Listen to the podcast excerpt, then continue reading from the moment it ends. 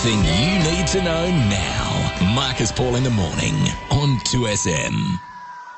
All right, welcome back to the program. Uh, two major changes to simplify and strengthen consent laws in New South Wales will be introduced this year. New South Wales Attorney General Mark Speakman made the announcement yesterday. In the two key changes announced, the first will make it clear that there cannot be consent unless the party in question has said something or done something to communicate consent. The second major change is that a perpetrator of sexual assault has to prove they took a reasonable step to obtain consent before an act. It's complex and it's one of those areas that often isn't spoken about, but it should be. I'm very happy to say that the Attorney General of New South Wales, Mark Speakman, joins us on the program. Good morning to you, Mark. Good morning, Marcus. How are you? I'm well. Thank you very much for your time. I spoke to a number of advocates yesterday who have applauded your move and are really comfortable with the announcement you made yesterday. Um, just tell me exactly what we mean by consent. Well, consent isn't something that you have in one party's mind. Consent uh, has to be communicated. So, what we're looking at is getting the law catching up with respect, decency, and common sense. If you want to have sex with someone, um, you, you've got to make sure that uh, they want to have sex with you. Now, uh, it's not rocket science. You you do something, uh, or you say something. Um, to indicate consent uh, or to indicate that they, they are they are wanting to have cons- uh, consensual sex with you. Uh, it's not a radical proposal. It's just a matter of uh, of common sense. You want to have sex with someone, um, ask them, or, or there should be some indication they want to have sex with you. Mm. Recommend uh, recommendations were made in the New South Wales Law Reform Commission report. In May 2018, you asked uh, the Commission to review consent laws. Their final report was published in November of last year following significant community engagement with this issue.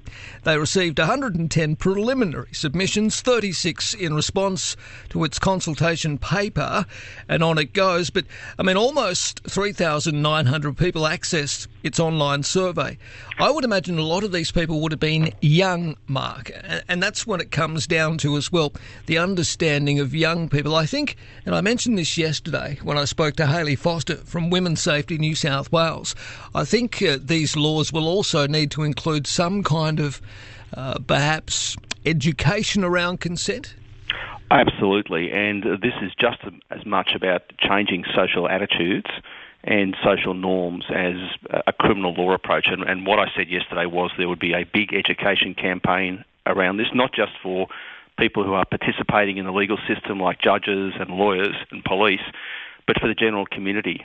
Uh, the, the, general community and young people in particular, and uh, vulnerable groups, um, people who, who might come from non English speaking backgrounds, the Indigenous groups, to make sure they understand what the legal changes are, which at the end of the day are just based on common sense. You want to have sex with someone, um, you you ask them, or you get an indication that they want to have sex with you. So yeah. it, there will be a big education campaign, and uh, if the bill goes through Parliament, I think we'd want to wait at least six months before it actually starts for that education campaign to sink in. Sure.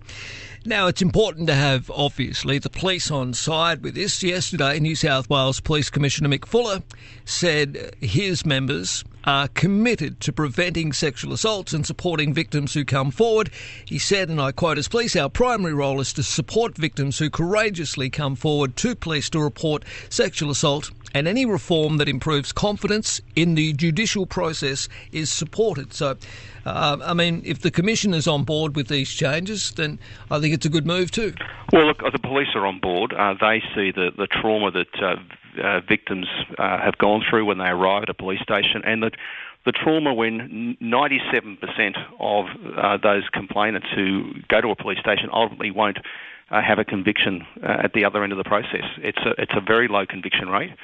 Um, so that you know, it complicates the trauma that victim survivors are already going sure. through when they when they don't get justice and perpetrators aren't held to account. Your colleague and Minister for Women, Bronnie Taylor, said while anyone can be a victim of sexual violence, statistics show that women and girls are far more likely than men and boys to experience sexual offences. Women and girls are more likely uh, of course, and this is particularly the case for women with disability Aboriginal Torres Strait Islander women, women from culturally and linguistically diverse communities, and those in regional New South Wales. And that's why I think it's so important, as you've agreed this morning, uh, Mark, that we, we do when we make these important changes to consent laws that we we really get into these communities. We uh, we ensure that the new laws are made very clear uh, in a number of languages, given there are barriers in place.